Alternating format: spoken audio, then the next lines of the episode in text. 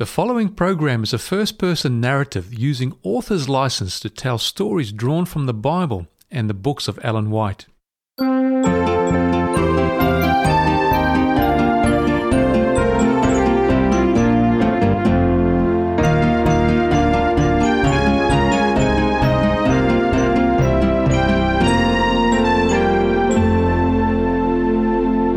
Welcome to Family Storytime with Carly Fraser. Join us as we step back in time to hear about Joseph. Hi there, my name is Hesi, and I would love to tell you about the strangest day of my life. Had anyone told me that morning what was going to happen, there is no way I would have believed them. It began like normal. I had a breakfast of dates and bread at home, and then collected my scribe's bag and headed to work at Pharaoh's palace. As soon as I arrived, I knew something was different. Everyone seemed really stressed, almost panicky. People spoke in hushed tones and walked quietly through the palace halls. Quickly, I went to find Hetepi, another scribe who worked in the palace. The hallways of Memphis Palace are like a maze, and it took me far too long to track her down. Finally, I found her in the kitchen. I should have looked there first. She always eats when she's nervous. I asked her what in the world was going on, and she replied that Pharaoh had dreamt two dreams the night before, and they weren't like normal dreams. He believed that these ones had been given to him as a message. The problem was he didn't understand what they meant, and it had been driving him crazy, along with everyone else in the palace. I wondered why the priests hadn't been able to help him, but Hetepi explained that they were just as confused as everyone else. It wasn't long before Kazemdi, the chief butler, walked into the kitchen to get some more refreshments for Pharaoh. I asked him how Pharaoh seemed to be doing, and he replied with a worried shake of his head that he had never seen Pharaoh this stressed, and he wished there was something that he could do about it. Kazemdi then went on to say that the atmosphere of the palace reminded him of two years ago when he had been thrown into prison because people thought he was plotting against Pharaoh. All of a sudden, he dropped the jug that he'd been holding in his hand, and juice splashed up onto his tunic and across the table as he cried out, "Of course!" Confused, I remember Hetepi and I just staring at him, waiting for an explanation, as one of the figs he had dislodged from the platter rolled to a stop in the corner of the kitchen. "Joseph is the answer." "Joseph? Who in the world is Joseph?"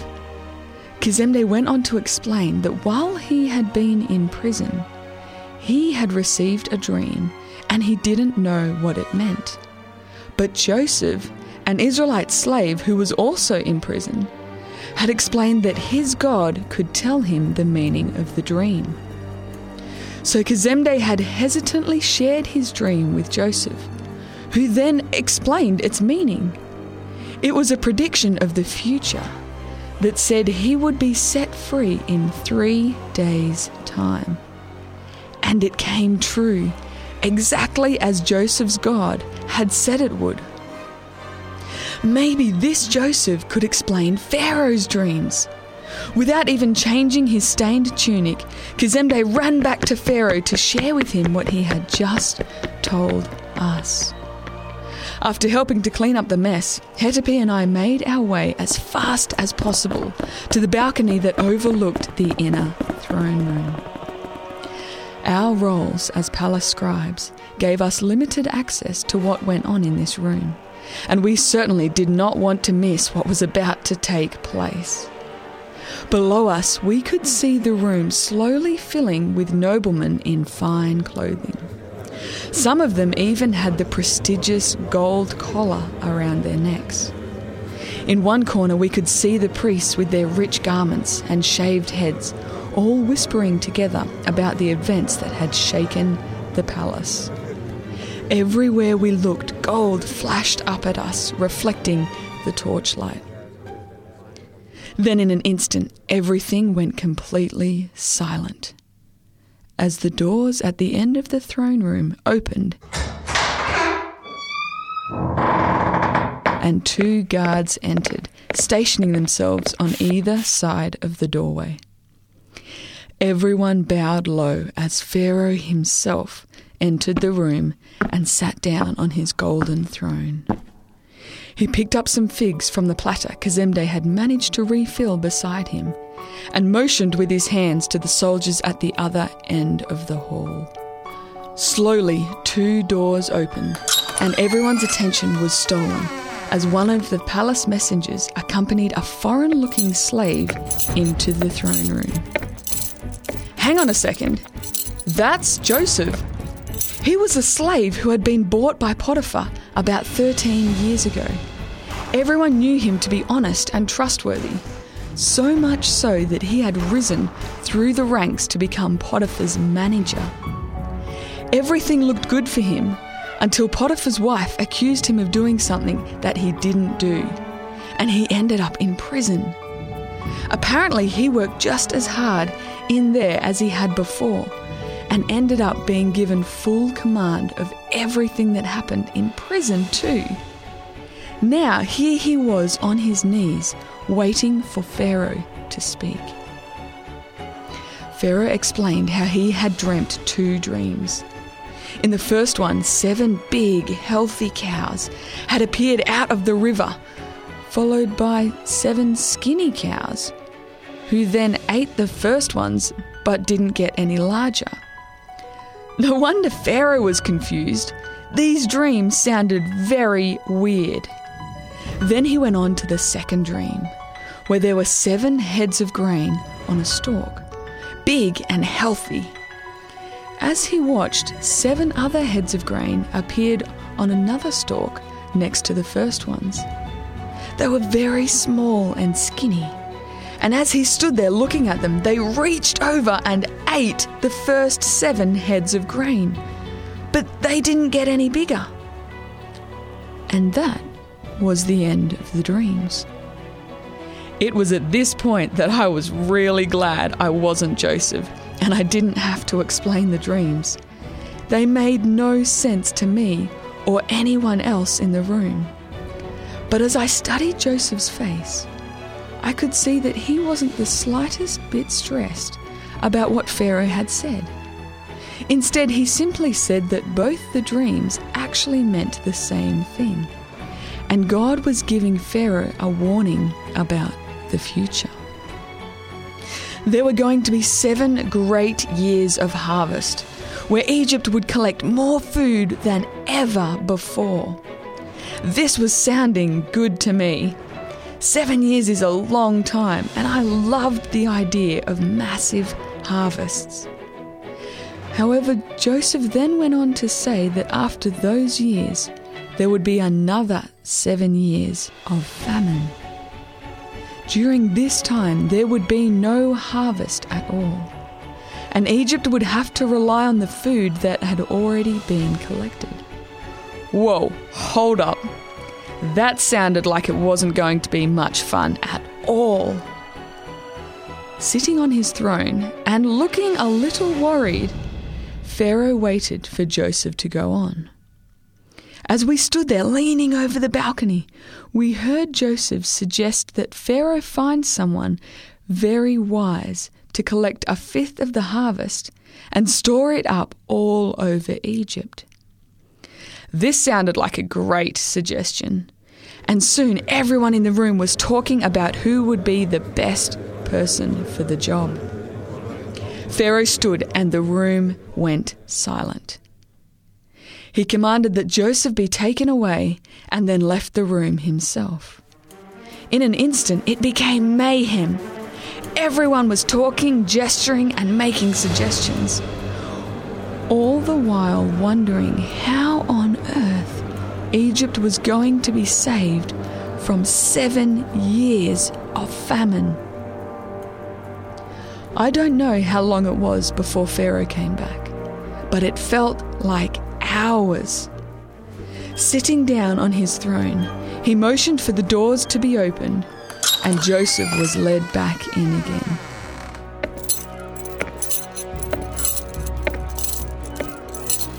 Everyone held their breath as they waited for Pharaoh to speak. In a voice that echoed through the hall, Pharaoh said, "It is clear to all of us that your God speaks through you. There is no one as intelligent and skilled as you, Joseph, in all my kingdom. Therefore I am appointing you to save Egypt." We couldn't believe it. Pharaoh had just appointed a foreign slave as second in command of our whole country. Slowly Pharaoh rose to his feet, and taking off the signet ring he had been wearing, he put it on Joseph's hand. He gave him beautiful linen to wear and placed a gold chain around his neck. Before we even realized what was happening, Pharaoh had swept Joseph out the door and onto a golden chariot that waited outside. The two chariots rode through the streets of the city, and everywhere they went, people bowed down in respect.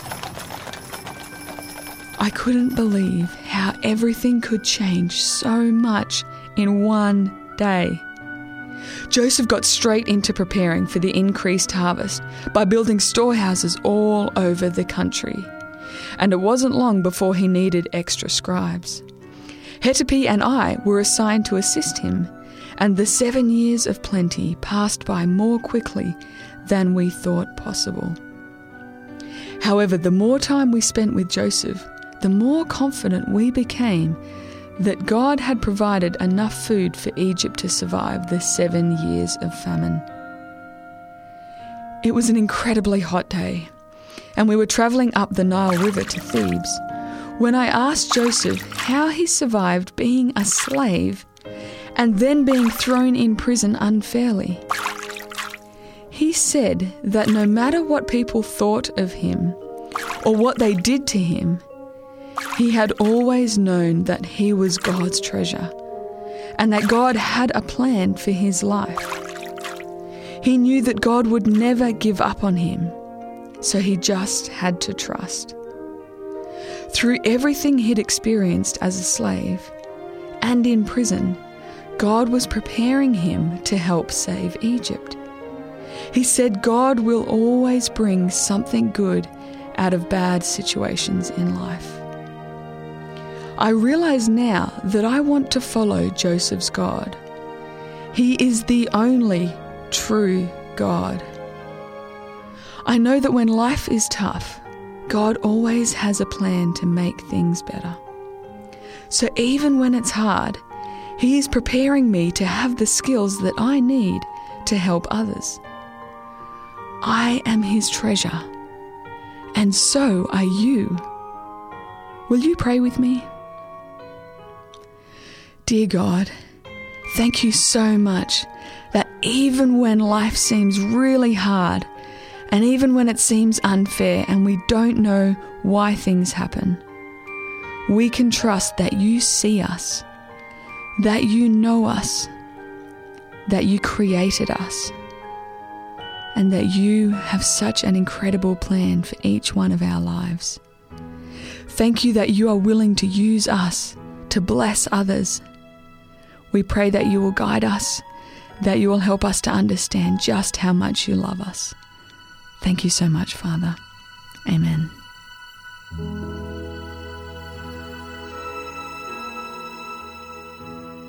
Thank you, Carly, for showing us how God is able to bring so much good out of a bad situation. We now hand over to Jesse and Christopher for a Bible discussion on today's topic. What an encouraging story about how, in even the worst of circumstances in life, God can transform them into opportunities for good. Thank you, Carly. You know, the story of Joseph made me reflect on events in my life where I've discovered God's transformative power in turning bad situations into good ones. You see, I remember when I was younger, I was at the front of church, standing behind the pulpit and getting my notes ready to preach a sermon. Now, preaching was still a very new experience for me, and as my knees knocked together, I stood up there, very, very nervous. Then, just as I opened my mouth to say my opening statement, my slideshow suddenly begins to run ahead of me. Not obeying the remote in my hand, the slides keep flicking through before I've even spoken about them. Now, to begin with, this just made me more nervous. But as the problem was being fixed, it gave me the opportunity to casually talk with the congregation and have a bit of a laugh at the mishap. So, when the slideshow was ready to cooperate, I felt much more comfortable to present, and hopefully many people were blessed by that sermon. Wow, God can really bring out the good from any situation. I can remember a time when he did that for me as well. During my last year of school, one of my goals for next year was to study a Bachelor of Theology and Ministry at Avondale, but I was still unsure. So, to confirm my decision, I prayed to God that if he wanted me to go to Avondale, he would provide a scholarship to do so. But when the time came to receive the scholarship, I was sorely disappointed to discover that it had been given to somebody else. So, I thought it wasn't God's plan for me to go to Avondale. Little did I know, he still wanted me to, just not yet. After my disappointment, I decided to discover for myself whether ministry was what God wanted me to do, and so I enrolled into the Arise program. There I discovered the blessing of ministry, my passion for evangelism, and God's ultimate plan for my life, which eventually led me to Avondale the very next year. And yet, if it weren't for that disappointment and trial that I faced at school, God would never have been able to transform negative experiences into growing opportunities. It's so true that when we look back at our lives, we can see God's hand in everything. Now, someone who saw God's divine plan more than anyone else, I think, was Paul the Apostle. Paul writes in Romans eight and verse twenty-eight, "And we know that all things work together for good to those who love God, to those who are called according to his purpose." Paul can say this from experience, as he can identify all of the times throughout his ministry in which God has made trials intended for evil into opportunities for good. He says in Second Corinthians chapter eleven, verses twenty-five to twenty-seven, "Three times I was beaten with rods. Once I was stoned. Three times I was shipwrecked. A night and a day I've been on the deep.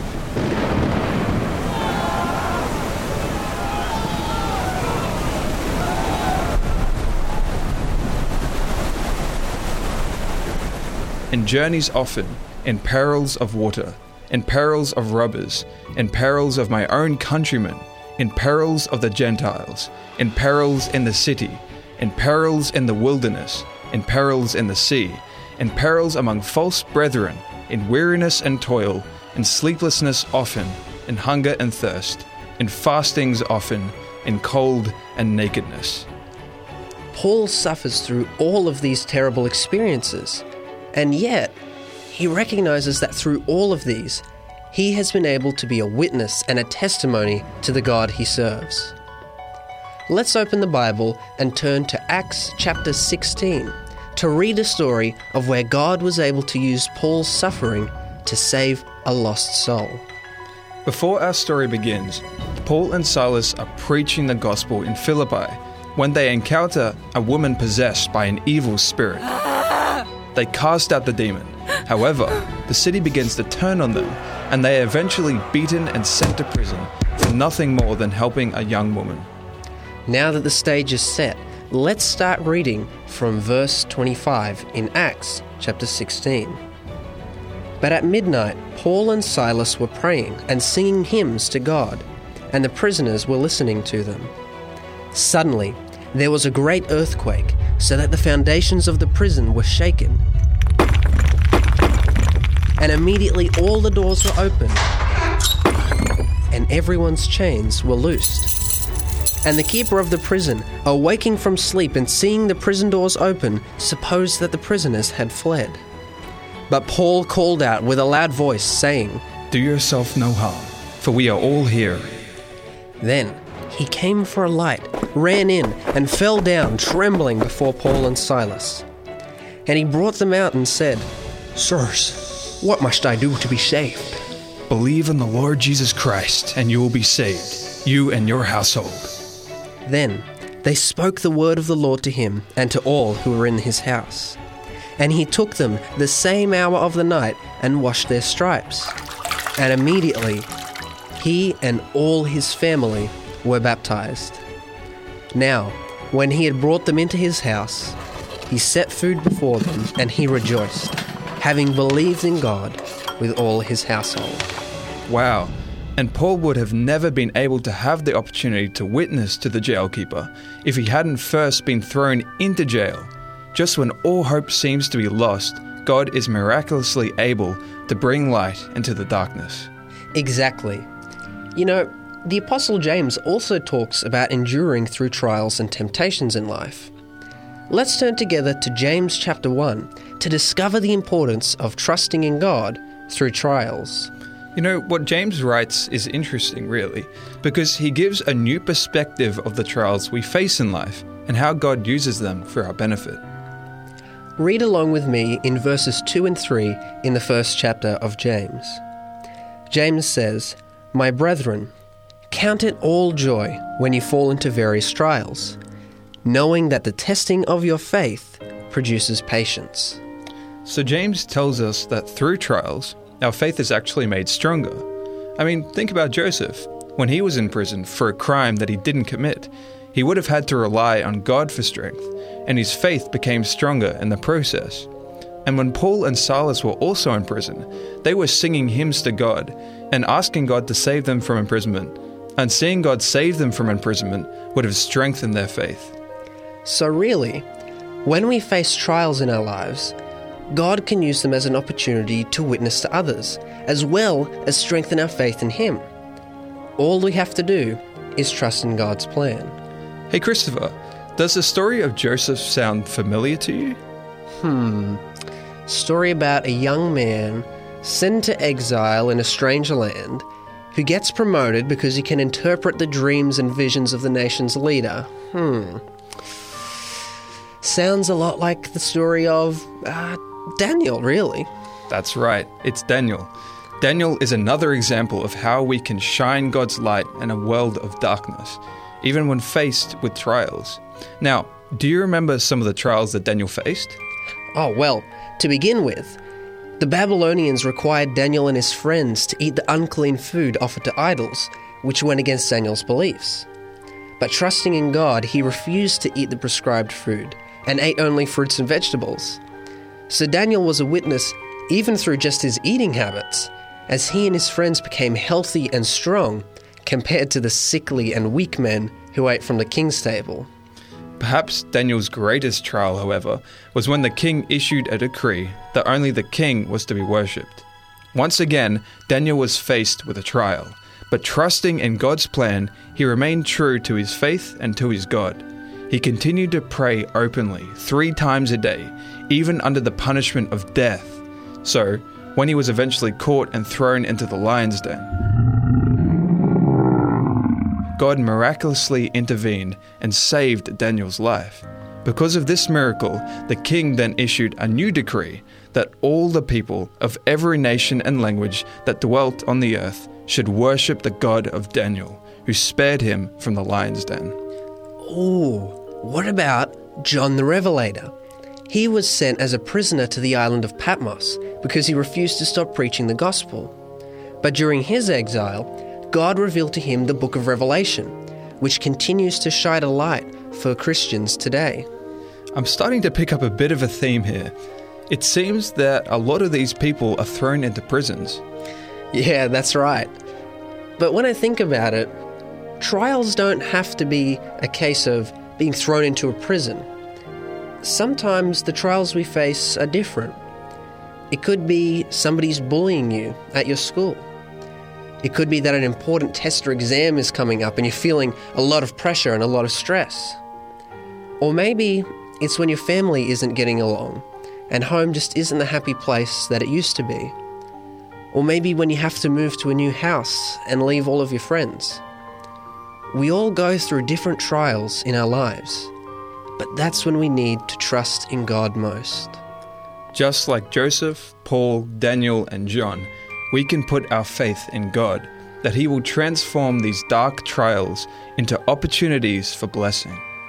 Jesus said in Matthew chapter five and verse sixteen, "Let your light shine before men, that they may see your good works and glorify your Father in heaven."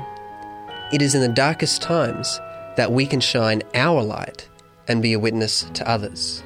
So, when life gets dark, turn to the light of the world, Jesus Christ, and let Him transform your life, your faith and your circumstances into an opportunity to shine your light. You have been listening to Family Storytime, a production of three A B N Australia Radio.